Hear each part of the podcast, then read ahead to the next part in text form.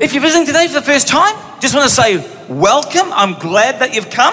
I would highly encourage you in front of you. If you're new with us, I would highly encourage you to pick up a set of notes because today is a beginning of a new series. And along with the notes, notes are no good unless you have a pen. In this church, you need to always come armed with a pen.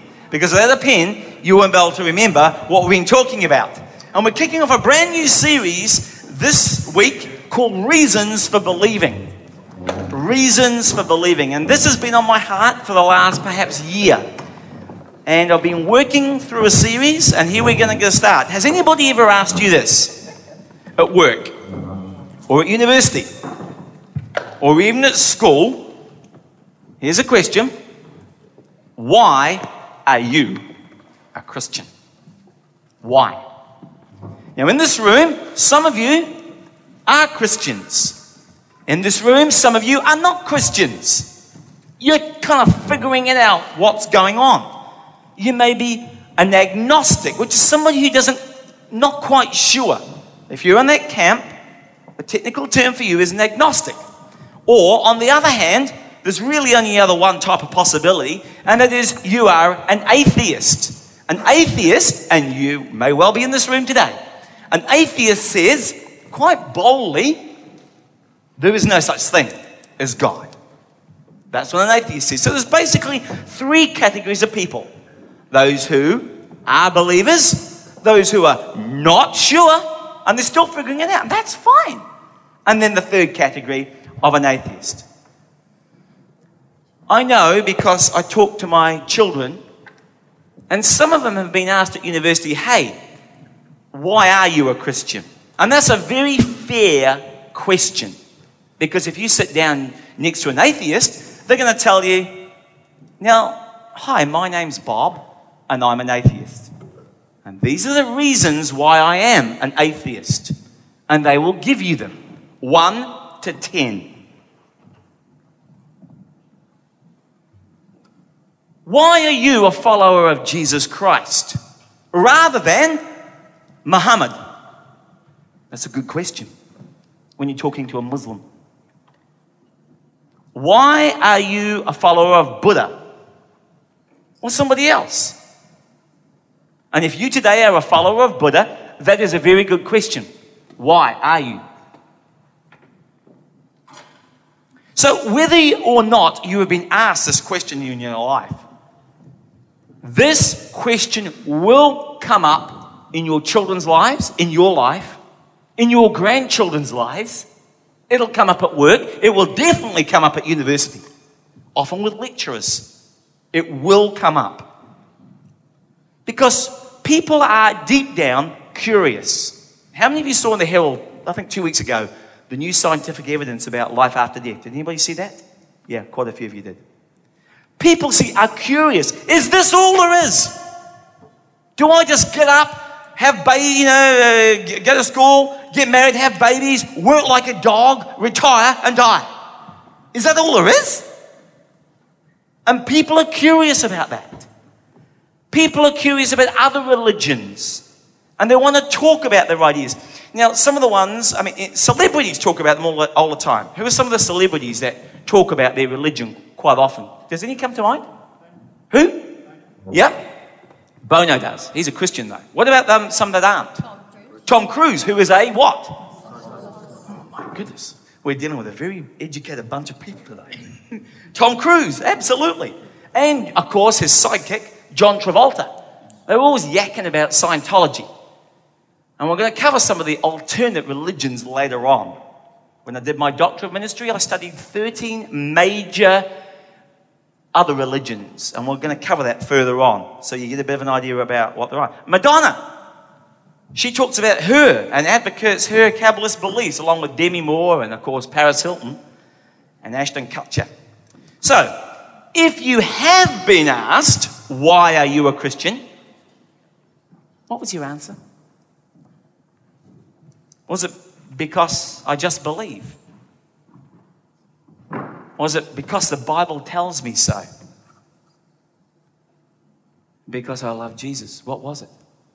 See, that answer, because I love Jesus, because the Bible tells me so, is actually recursive because you're using something, you're using what we call recursive logic. It may not be that helpful to your fellow at university or at work or at IBM. It may just not be as helpful. And we're going to look through this series at how some bastions of faith, some warriors of faith like Paul, actually provided evidence of what he had seen and recounted eyewitness strategy um, testimonies. Question: Were you comfortable if somebody asked you why you? Were you really deeply comfortable with the reason, not that you gave, not referring back to? Yeah, were you comfortable with the answer that you gave? Were you deeply comfortable with it? Now, what I found is many people struggle to answer that question cogently and concisely. They'll say, I believe because Christianity is true. That's no, that, that doesn't really cut it. Or because I believe the Bible. So here's my point. No matter what position you are today, whether you're a Christian, whether you are a agnostic, or whether you're an atheist, what are your reasons for that position? And this is what we're going to look at. It is not like a normal church service. In fact, you're going to hear this question too. Why should I believe anything at all? It's a fair question. A very fair question. So, why do we at the very outset have to address this topic? Why? Why do we even have to go back to the basics? Before we get into all the evidences, why do we even have to look at this? Well, the major reason is our culture in New Zealand has changed. Hello? This may be news to some, but our culture's changed. Not too long ago, most Kiwis accepted a few basic facts. They, most Kiwis in my lifetime accepted the basic claims of Christianity, even if they weren't Christians. Do you know that? Most people believed in God. Most even respected the Bible. Most that swear on the Bible. In my day, we used to have prayer in school and sing hymns and have parables told to us in secular schools. But things are heading in a different direction. Anybody else notice that? Okay, a few of you. Oh, okay, a few more. Right. Especially some of the teachers amongst us here. Back in the day, most people understood that Jesus was an actual historical person. And most generally accepted the biblical code, which was love your neighbors yourself. Don't use God's name as a cuss word. Don't do that. Respect your parents. Most people did that. And, and it wasn't, lying wasn't normalized. And stealing and coveting the neighbor's spouse or possessions Certainly wasn't normalized. That, my friends, is no longer true. Many people today reject the very core principles of Christianity. And those challenges are going to come to you in many sources. You're going to be challenged at university to the core. University professors. The media will challenge you Commentators will. Now, here are some of the allegations that you're going to come, are going to come your way. Number one, and this is just off the top of my head. The first thing you're going to hear is a truth claim, and it's this There is no God. That's what they're going to say. I'm just telling you in case you missed that. There is no God. The next thing they're going to say to you, and I know because I've listened to them and had conversations, the New Testament is unreliable and filled with fables. How are you going to answer that? Are you going to be comfortable with the answers that you give? Here's another one. Oh, the Bible is no different than any other religious book. Just one of many. Can you differentiate it credibly, factually, scientifically, mathematically? Here's another one. All religions are the same way to God. How are you going to defend that? We're going to look at that in this series. And Jesus is not the only way, He's just one of many. And the old famous one well, it doesn't really matter what you believe, as long as you are sincere. Yeah. We know what, friends, that is the most ridiculous thing I've ever heard because I can believe, if any of you have ever seen arsenic, some of you are chemists in this room, it looks like this. And I can sincerely believe that this is water. But if it's arsenic, I'm going to be sincerely dead. All right? Cheers. Many Christians do not know how to respond to such claims, and they feel flummoxed. That's a good word, isn't it? Flummoxed. They may believe that they've found the truth, but they just can't explain the truth. Why it's true, or why contrasting and contradictory beliefs are false because they've been bullied into this thing called political correctness. So they keep quiet. Don't rock the boat. Oh, they love God. Tick, tick, tick, tick. But yet they secretly hope nobody asks, why are you a Christian? Isn't it just what your parents told you? You're just following that. See, people from all over our uh, city now come from all different walks of life. And many, fact, know little about Christianity. Now, some have very sincere beliefs and substantial questions about the Bible, God, and Jesus. Some, though, have never in this room today considered the actual evidence for Jesus Christ. Never considered that. And many young people sitting even in this room today, and your children may be included, and your grandchildren may be included, only know what they know from because they've heard it from their parents or their friends. They've never drilled down to the rock solid science and evidence for the precious truth that we have. So, why is this important? Summary.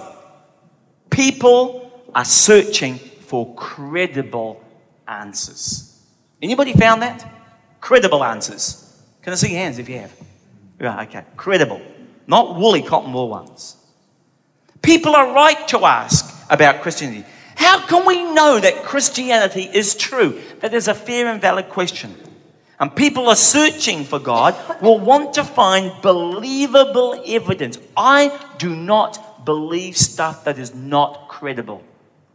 I'm a businessman. Show me it works. Where's the evidence? Cold, hard, and calculating some of those things. It has to be based on the facts. Now that sounds tough, but there's no room for woolly feelings in this.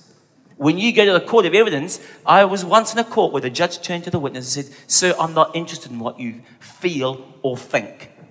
I'm interested in what you saw. Give me the facts. Very perceptive. Give me the facts. So, what is the evidence that Jesus is God and that He died to forgive our sins? That Christianity is true. Now, by the way, let me just say something before some of you have a heart attack. Evidence does not save us. Do you know that? But many have turned to God when presented with the facts. And God can and will use the evidence to bring people to a saving knowledge of our Lord Jesus Christ.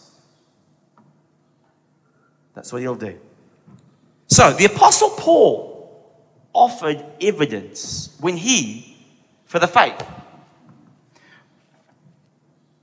and he reasoned with the people. Notice this Acts 17 17. So he, this is Paul, reasoned in the synagogue with the Jews and the God fearing Greeks, as well as those in the marketplace. Circle that word reasoned. It's part of loving God with all of your mind. He reasoned with them with the foundational claims of Christianity. He arm wrestled with them, pulling down the vain arguments, vain arguments which don't hold water against God. And by the way, let me just offer you one sentence at the front, which seems a tad audacious before I've even started to present any evidence. And this is it. You will never have an intellectual argument against God. You may have a moral argument where you don't want to because of moral things in your life, but you will never be able to find something in terms of intellectual evidence against God. And we'll come to that in a moment. Look at this next verse. Acts 17:4. Some of the Jews were persuaded. Notice that. They were persuaded. That means it was some presentation of facts and they were won over. And they joined Paul and Silas, as did a large number of God fearing Greeks and not a few prominent women. So, men and women there, the Bible says, were persuaded and became believers based on the evidence presented. The Bible says in 1 Chronicles 28 9, and encourage, it encourages everybody to seek God. It promises if you seek Him, you, He will be found of you. And also in Jeremiah 29 13, you will seek me and find me when you seek me with all of your heart. So, back to the question why are you a Christian? Well, Christianity provides credible answers backed up by evidence. Now, let me just say something right at the get go. Never get bullied and be very careful of the word proof. In this life, there's only one field of science that can offer you proof mathematics. I did mathematics at university, and that is the only field that you can ever get proof. Every other field, you have forensic evidence, which means that you have beyond reasonable doubt. That's how our court systems work. So every time a case is brought to a judge, they will present evidence that will bring a guilty verdict beyond reasonable doubt. So, Christianity provides credible answers, but we need to know how to respond. We need to know how to prepare ourselves with biblical answers and history and science and archaeology, which show Christianity is true. Now, in the, our age, we're blessed because God has provided us with more verica- verification than any other generation in, in history. We've got powerful evidence for the God of the Bible, the reality, uh, the reliability of the Old and the New Testaments. We have got powerful evidence for that. We've got powerful evidence for the deity and the resurrection of Jesus Christ. Very, never shy away from that. We win, but people will try and intimidate you on that one. God expects us, though, because His knowledge is there. See, the Bible says, My people are destroyed for lack of knowledge. We want to take this opportunity in the church calendar to equip you with the knowledge and the facts that you can then dispense and teach others. God expects us to know it and use it. And the Bible actually directs you and I, this is a directive from God, to defend the faith, to defend it.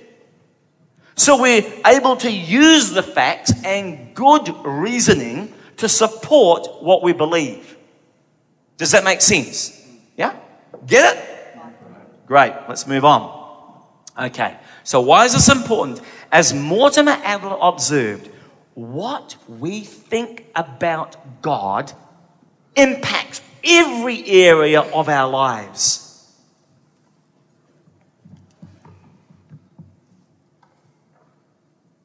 See, ideas have implications. One. Two. God is the biggest idea you will ever have. Three. God will have the biggest implication in your life. So, what we think about God impacts every area of our lives. Think about that. And it is the key to finding meaning and purpose in life. I've jumped a little ahead there because here's the deal without God, there is no meaning and there is no purpose. None.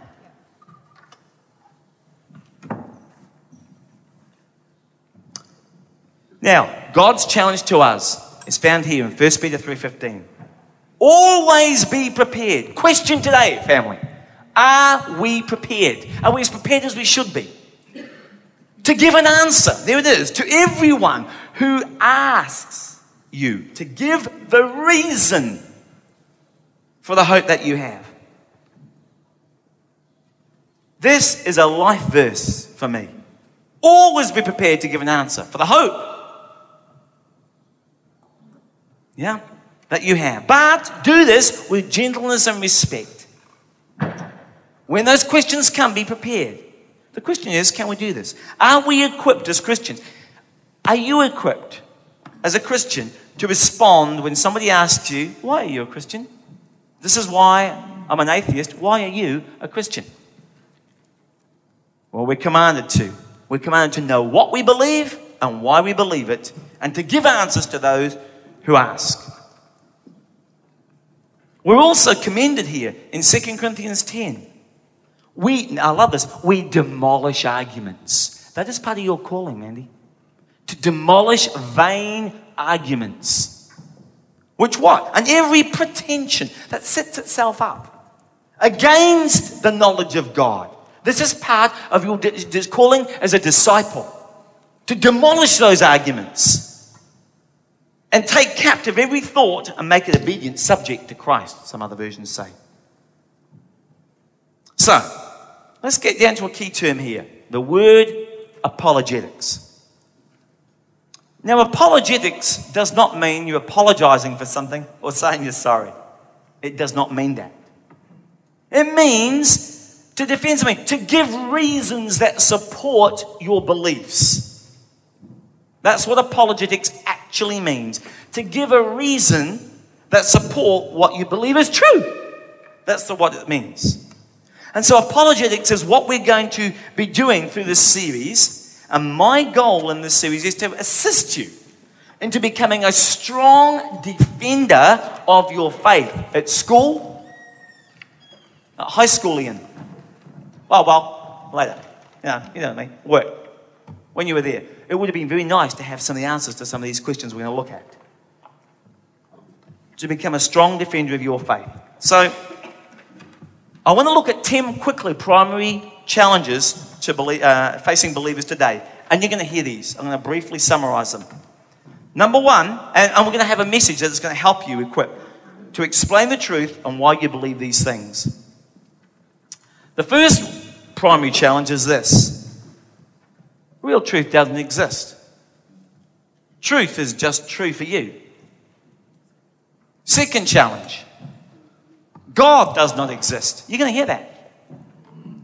And they're going to almost stick it in your face. How are you going to respond to that? Do you think you could do it credibly in front of a group of five or six people? Because often it happens in front of a group. Can you stand your ground? Can you defend it? Three, if God even does exist, he's probably not the God of the Bible. How, do you, how can you relate these two? How could you defend that? Four, here's a big one. Oh, miracles don't happen. Could you defend that reasonably, beyond reasonable doubt? Number five, the New Testament makes many errors and is unreliable. That one there I will spend my dying breath defending. It is unbelievably accurate. I've got proof of that. Number six, Jesus never claimed to be God. They're going to say, no, he's just a guy. He didn't claim to be God. And number seven, even if he did, he didn't prove to be God. Number eight, Jesus did not rise from the dead. Well, let me tell you, if he did, there's a huge implication, right? If he did. But we're not going to get there yet. We can't get there yet. Number nine, the Bible, oh, it's just one of many religious books. That's what you're going to hear. And number 10, well, Christianity is too stinking narrow. They may say it a bit more euphemistically than that. there are many ways to God beside Jesus. So, how will we respond in this series to those 10 basic truth claims, which the other side is making? Well, we'll approach this as a defense lawyer who would seek to prove a defendant innocent of charge. And we're going to present solid evidence. Solid. You can take this to the bank. You can show it to your professors or whoever is tackling you and presenting those truth claims. And again, my objective is to prove beyond reasonable doubt and we'll look at many facts, we'll look at eyewitness accounts, we'll appeal to science, to history, and to archaeology, and to prophecy. Yeah, and we'll appeal to manuscript evidence. Now, there's a chart in your notes there I want you to take a quick look at to show you the way ahead. We're going to start off, which is where a lot of we can't start going climbing the ladder of stairs here until we get the first base in place, the foundation. And that is, truth exists and we can know it. Because some people will say, well, how do I know anything at all? How do I know that this isn't just the matrix and we're just computer code? That's the sort of start. How can we know truth and that it exists? Then we're going to move up to next week. We're going to start on this next one. How do we know God exists? We're going to look at how does God, you know, how do we know God exists and He is the God of the Bible? That's a very big question. Then we're going to look at miracles are possible. We're going to look at the New Testament as reliable. We're going to look at how Jesus claimed to be God. He proved to be God. He rose from the dead. The Bible is the only true holy word of God.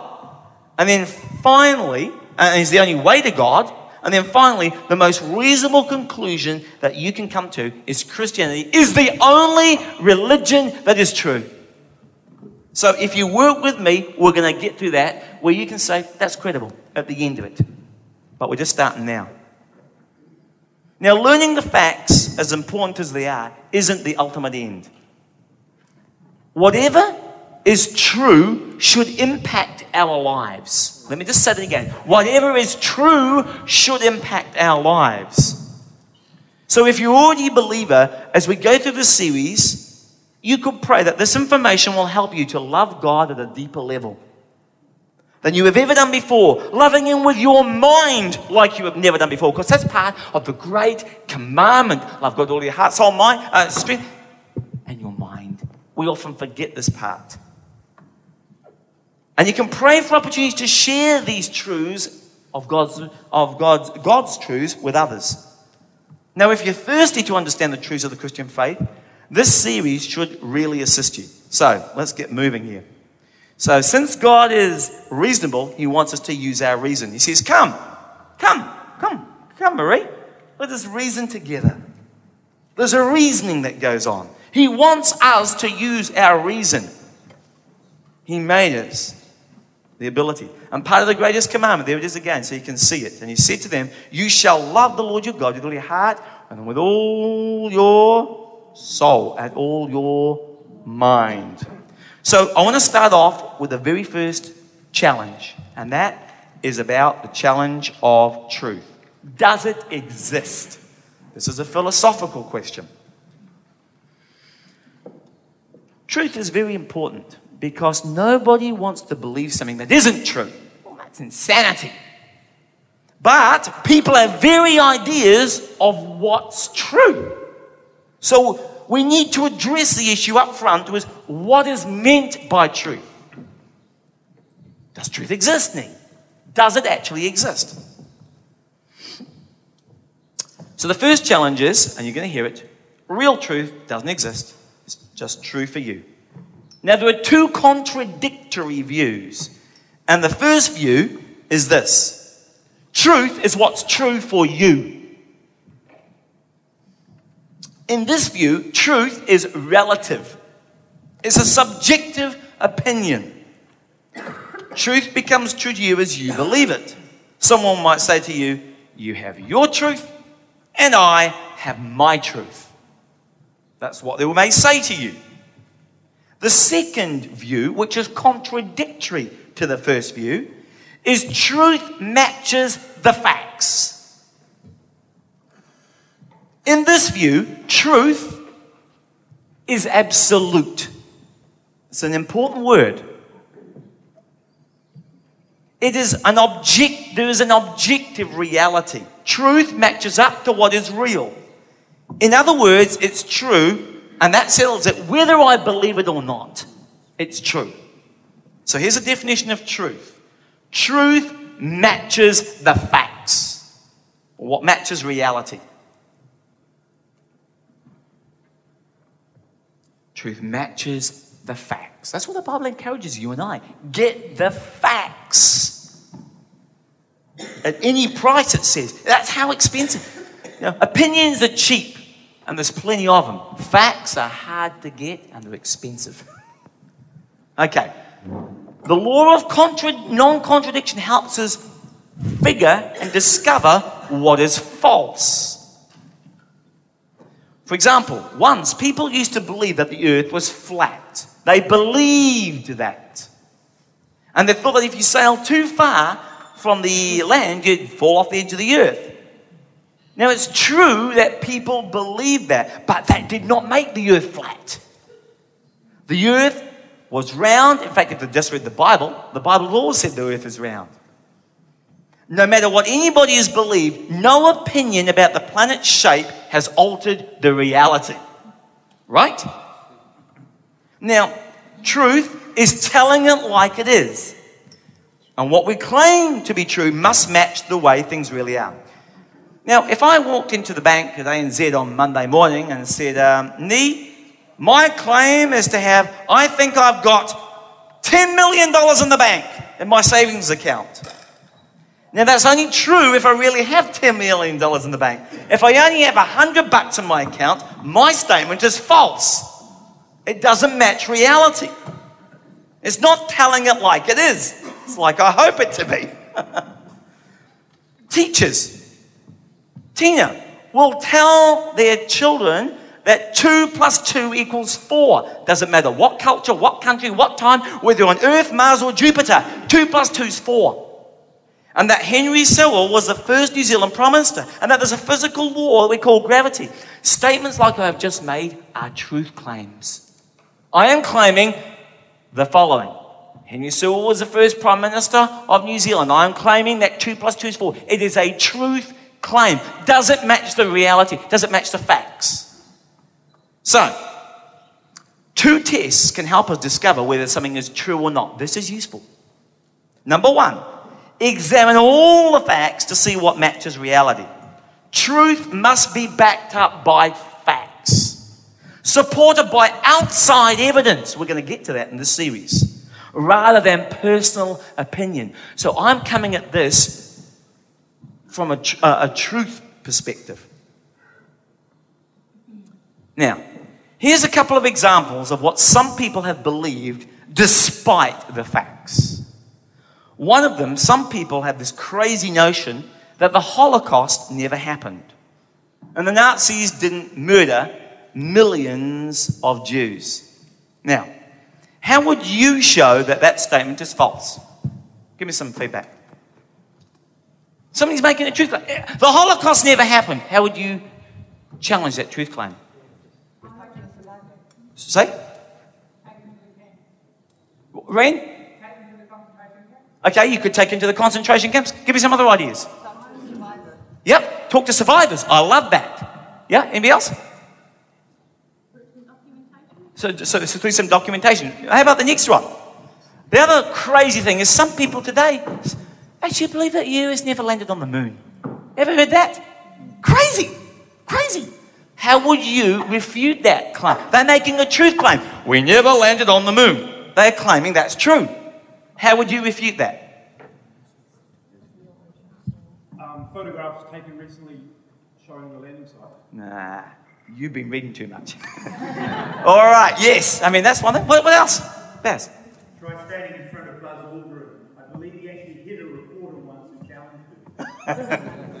Yeah, another one. Um, lunar dust on the feet of the lander. Yeah, okay. Okay, excellent. All good ideas. You can talk to the eyewitnesses, you can talk to people who worked on the program, built the rockets, sent them up. Uh, you, got, you get the idea. Absolutely. So, I want to now give you some truths about truth. Number one, we don't invent truth, we discover it. Gravity has always existed even before Newton. He just discovered it. Isn't that right, Peter? Truth does not depend on how fervently or how sincerely we believe it. Something to be true. When something is true, it's true for all people at all times in all places. It is transcultural. Huh? The true gospel is transcultural. It's the same in India and Pakistan and uh, Sierra Leone, etc. Truth doesn't change. It never changes. What was true a thousand years ago is still true today and still will be true a thousand years in the future. It never changes. Two plus two has always equaled four. Now, you may want to write this somewhere on the side because don't put it in your notes. Contrary beliefs are possible, but contrary truths are not possible. Let me say it again. Contrary beliefs are possible, but contrary truths are not possible. Now, the second test is learning to think logically or correctly.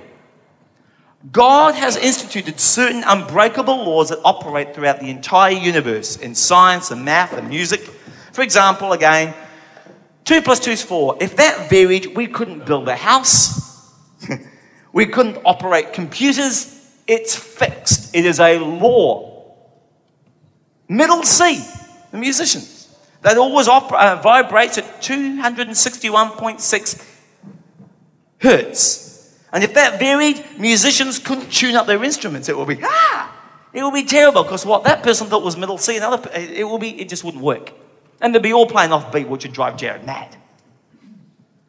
Now, if these laws only worked some of the time, the universe would be chaotic because nothing will be fixed.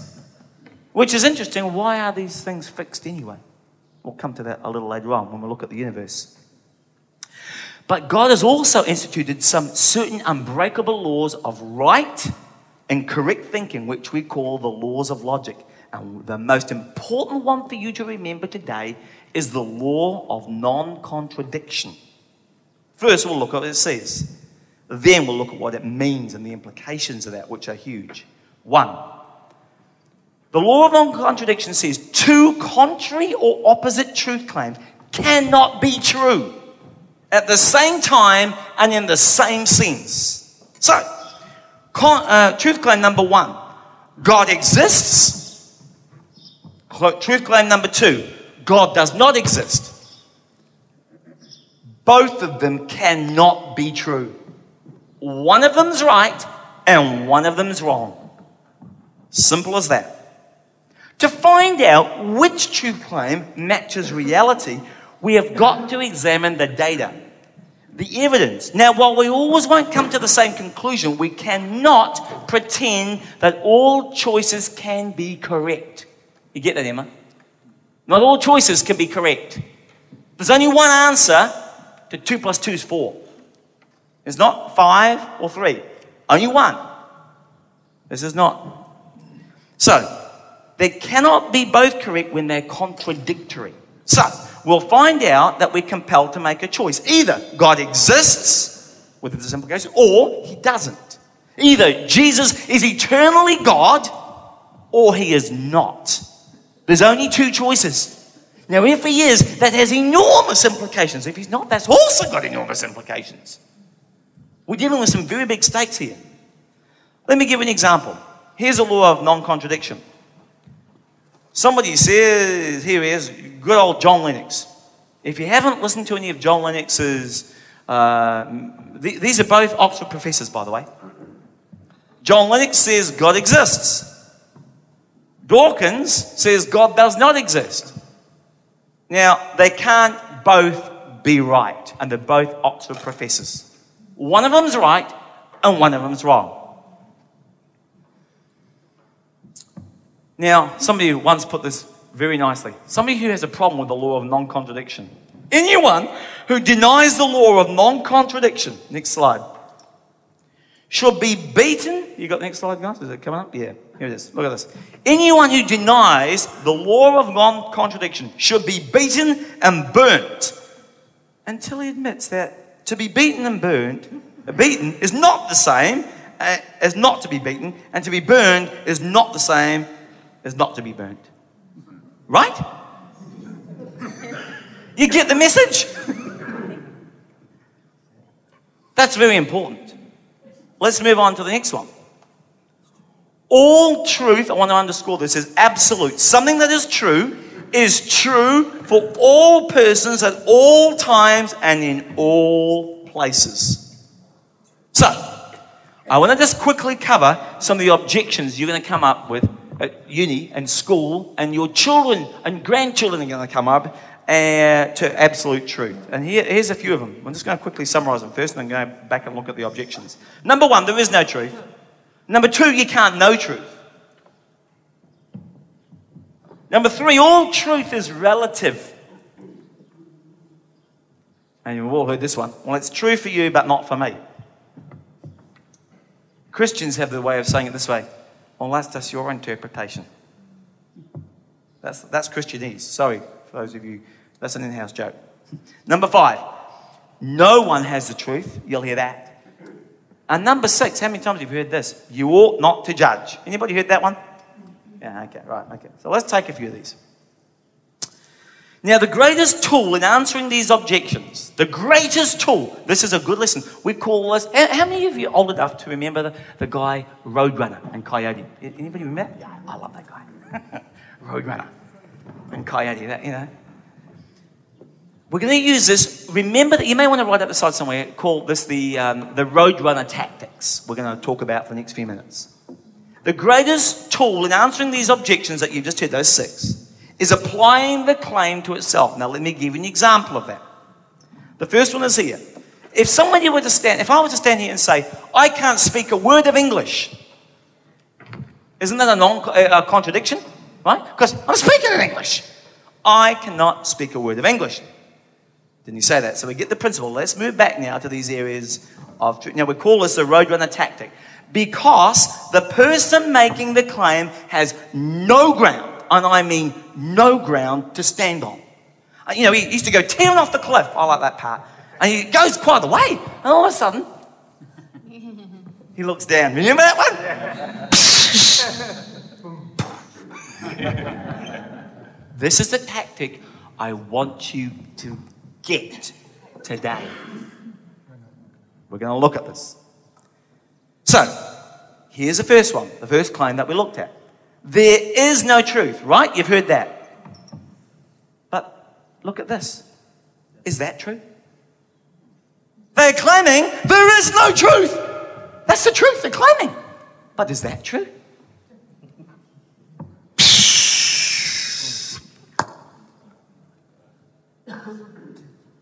See, that's a truth claim.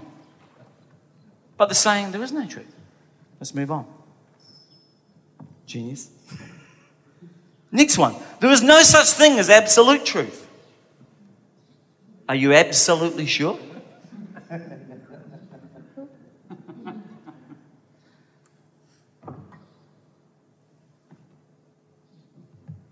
you see what we're doing? We're using their own claim against it.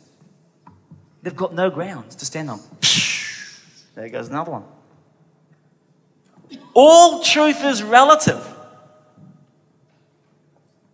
Was that a relative truth? Same thing. Use the claim against it. Here's another one. It's true for you, but not for me. Was that true for everybody?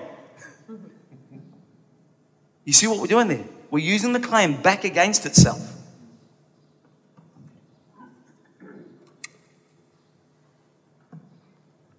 There is no truth in anything but science. Is that a scientific truth? The answer is actually no, it's not. We won't go into that now. Here, here's another one. No one has the truth. Then how do you know that's true? See, they're claiming that no one has the truth, but they're saying, you know, nobody has the truth, but yet I'm telling you that this is the truth. It's crazy. The roadrunner tactic, psh, there it goes again, off the cliff. Oh, this is a good one. You shouldn't impose your moral views on others. Well, is that your moral view? Because they're asking you to do something that they are not to do something that they are doing. You see what the problem is? But they don't think about that. Here's another good one. You ought not to judge. Well, isn't that a judgment? it's the same principle in every single one of them. But they're not thinking. They're in, off the cliff again. They're judging you, and they're saying you ought not to judge. but they're making the judgment themselves. They've just fallen off the cliff. It's just your interpretation. Well, isn't that just your interpretation? You know, I'll move on. So, why is this important? It's important because it's a common myth today to hear that all belief systems are equally true and that no belief system has any truth advantage over another. That's what the, the general belief is, guys. But here's a fact. Hear this, dear family, that world religions contradict each other on the major points. The major points. They are totally contradictory. So let's dispel that myth, clean out the door. Let's just look at a few, three Christian beliefs about Jesus. Number one, Jesus is God. Number two, Jesus has always been God. These are truth claims. And number, th- and, and, in other words, he didn't at some point become God. He's always been. We sung about that this morning. And number three, only Jesus is God. People are not God. There are three Christian truth claims. Now, here's the issue. Let me make it specific. Hindus say that Jesus is one of many men who have become God. Contradictory. Mormons believe that Jesus was a man before he came God, and that worthy Mormons can also become gods. Contradictory. Muslims esteem Jesus as one of Allah's great prophets, but they do not believe he is God. Contradictory.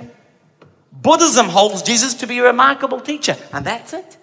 Contradictory. Judaism does not believe Jesus is God. Contradictory. We've covered the five significant religions. Each religion believes something contradictory about who Jesus is or who he claimed to be. They cannot all be right. And we're going to look at the evidence to show you so you can anchor this in stone, so to speak, that you're on solid ground. This is where the law of non contradiction becomes crucial. It tells us all these ideas about Jesus cannot be right because they're contradictory. Now, here's, here's a very big point. Do not miss this.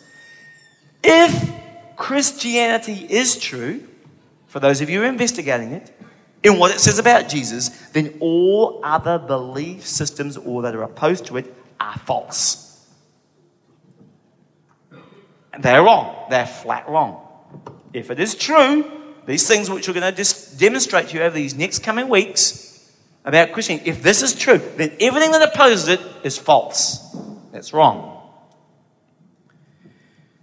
As we get towards the end of this, three reasons why we have to have the right view of truth. Number one, truth affects our daily lives. If truth was merely what's true for you, then all of life would be chaotic bedlam. Why should anybody teach? Tina, why go to work today? Because, you know, why should everybody take a math test? Because, well, what I think's right, and who cares? Why should anybody even take a driver's test? Because I'll just do what I like. What feels right for me is right. If no correct exa- answer exists, so truth affects our daily lives in powerful ways. too. truth affects our eternal life. If truth were only my set of opinions, then there is no objective reality. Did you get that? There is no objective reality if truth is only my set of opinions. We would have no basis for believing that we could know anything true about God or life or what happens after we die. It's not just about the here and now, but it's about eternal life itself hangs in the balance based on truth. We are, I, and those of you who call yourselves Christians, are betting your life. This is true. And those of you who are atheists are betting your life. It's false. What I'm suggesting in these weeks ahead that you have a fresh look at that evidence. The Bible makes truth claims about God. It says that God is the God of the Bible, the one true God, the God of truth, and His way and His word are true. That's what the Bible claims. In fact, here in Psalm 31, verse 5, it says, O Lord, the God of truth. The God of truth. Psalm 919, verse 30 says, I have chosen the way of truth. And that is my prayer for you today. That you who are considering and searching for the way of truth, that you would choose the God of truth. I have set your heart on my laws, the way of truth.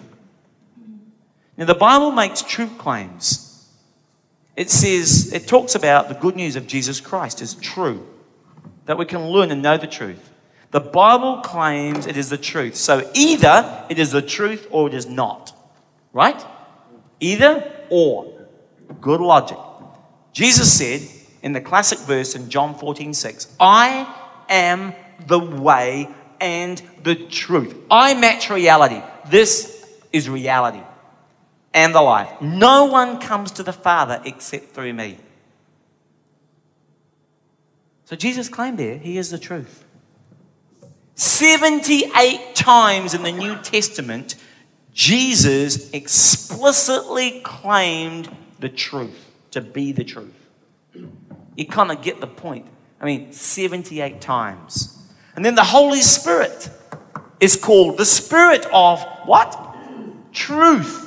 We've forgotten this word in our modern vernacular.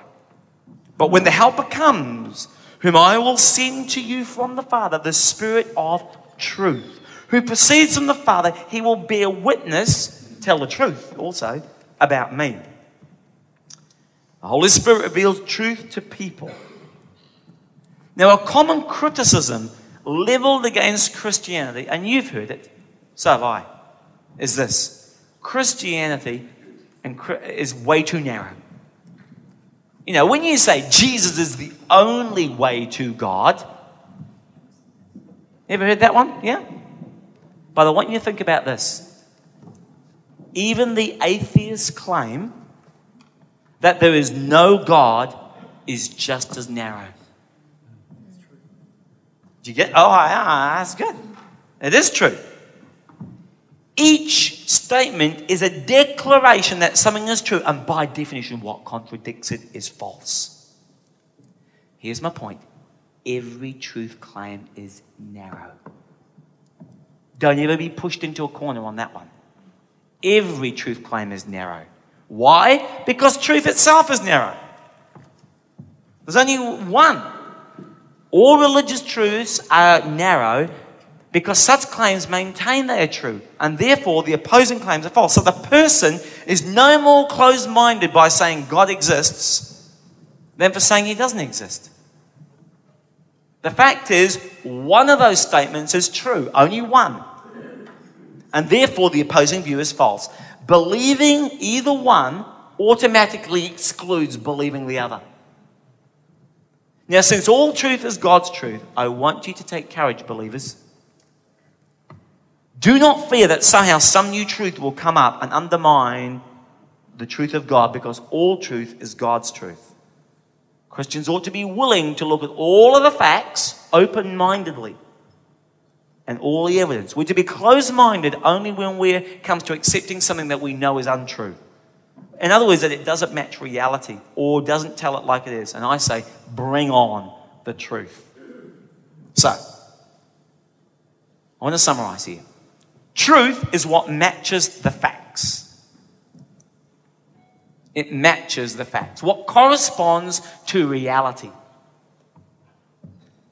I also want to encourage you, and I will later demonstrate to you that truth is knowable.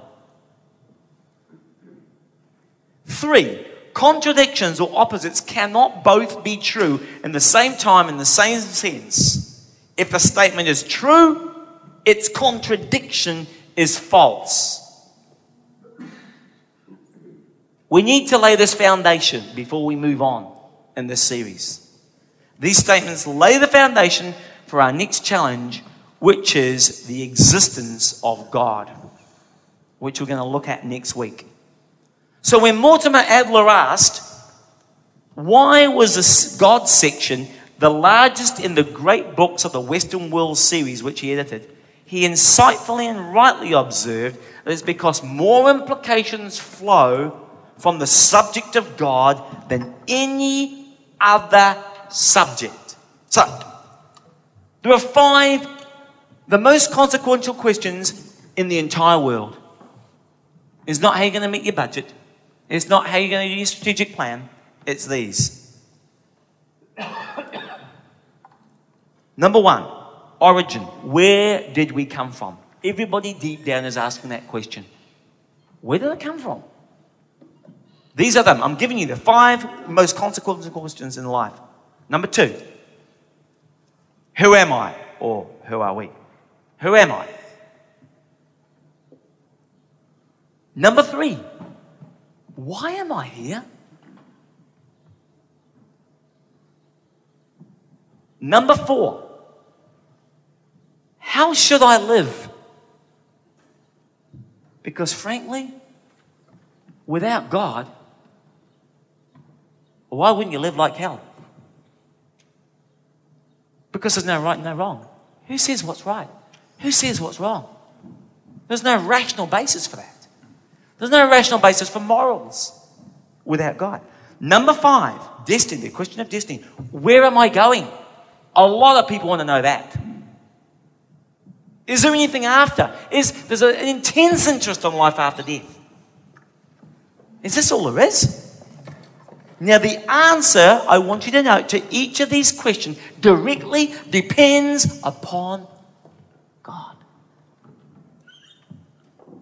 He speaks into every one of those things.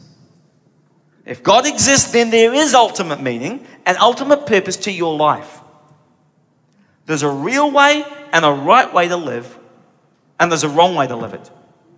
Now, your choices you make now not only affect you here, but will affect you in eternity. On the other hand, if there is no God, then ultimately life has no meaning because there's no enduring purpose to life. There's no right way, no wrong way to live it, and it doesn't matter how you live or what you believe because at the end of the day, you're going to end up a bunch of dust. That's it. So, which world religion, if any, answers the God question correctly? Isaiah 118 says, Come now, let us reason together. He wants us to use our reason.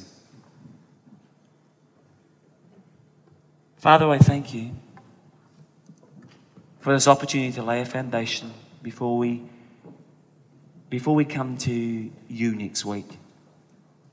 And the incredible evidence that you have given us that you exist. I pray that you give every person in here a deep desire and capacity to absorb the things that you want to communicate to them, to make them strong defenders of the faith, to broaden their universe, and to see how amazingly abundant you are in the provision of evidence that you have given for everything. You match reality. You made reality, Lord. You are the ultimate reality. I pray as we go through this series you will bring us on in our understanding and our knowledge of yourself. We ask this in Jesus' name. And all the people said,